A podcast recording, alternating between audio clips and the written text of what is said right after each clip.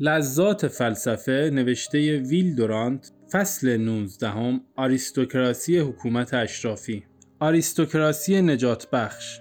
آریستوکراسی موضوعی است که حکم نهایی درباره آن به عقیده عامه مردم در سالهای 1776 و 1789 صادر شد. هنگامی که جورج سوم عقلش را از دست داد و لویی 16 هم سرش را آریستوکراسی محکوم شد. دیگر هیچ یک از کلاهگیسها و لباسهای تشریفاتی و نشانهای اشرافی انگلستان نمی‌تواند مردم را به احترام وادارد دنیا به راه دموکراسی افتاده است. بنابراین زمان برای پیشنهاد تجدید توجه نسبت به آریستوکراسی مناسب نیست.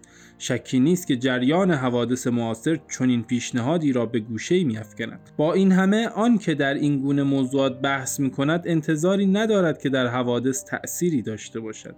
همین اندازه کافی است که انسان در انترناسیونال ذهن مجاز باشد که با نادیده خود درد خود را درد دل کند. باز هم آمریکا درباره دموکراسی چنان اطلاعاتی دارد که هیچ یک از دول دیگر عالم ندارد. شاید در این زادگاه اصلی حکومت مردم بر مردم انسان بتواند بی آنکه جان خود را زیاد به خطر بیندازد فرضیاتی بکند که بتواند راه را برای فکر واقعی باز نماید. این فرضیات را ممکن است چنین خلاصه کرد.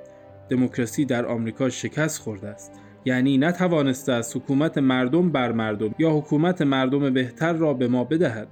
اگر خواننده محترم این کتاب معتقد باشد که اکنون در آمریکا مردم حکومت می کنند و مثلا اختیار جنگ و صلح و سیاست اقتصادی و میزان نرخبندی و تعیین حکام به دست آنهاست بهتر است این کتاب را نخواند و نیز اگر خوانندگانی معتقد باشند که دموکراسی حکومت خردمندترین و با کفایتترین مردم را به ما داده است باز بهتر است که این کتاب را کنار بگذارند. ولی گفتن اینکه دموکراسی شکست خورده است این معنی را نمی دهد که دموکراسی به کلی بیهوده است و چاره پذیر نیست. روشن است که دموکراسی فضایل زیادی دارد و دارای بسی استعدادهای بالقوت و ضرر حکومت اعداد مسلما کمتر از زیان حکومتهایی است که جای خود را به آن دادند. به علاوه محکوم حکم عوام بودن بهتر از کشته شدن به دست پادشاهان است. شاید این شکست بزرگ غیر قابل اجتناب نبوده و بیشتر به علت شکل و صورت دموکراسی بوده است نه ماهیت آن شاید اگر دموکراسی بعضی از خواص برجسته آریستوکراسی های قدیم را حفظ می‌کرد در ایجاد یک نظم سیاسی بهتر از آنچه اکنون داریم و در آن زندگی می‌کنیم و بار ابلهان را با خورسندی متحمل می‌شویم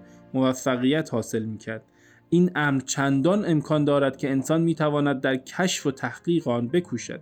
این آریستوکراسی که این همه سیاستمدار بار آورد و در پرورش هنر کوشید و مردانی بار آورد که شرف و افتخار را بیش از زندگی دوست داشتن چه بود؟ آیا دارای چنان صفاتی هست که عقل و خرد را به گرامی داشتان برانگیزد؟ آیا می توان فضایل آن را با محسنات دموکراسی چنان پیوند داد که نقایص هر دو را از میان برد و میوه خوبی بار آورد آیا می توان انتخاب ارباب مشاغل مهم را از راه آراء عمومی با جلب بهترین و پاکیزه ترین مردم برای این گونه مقامات جمع کرد؟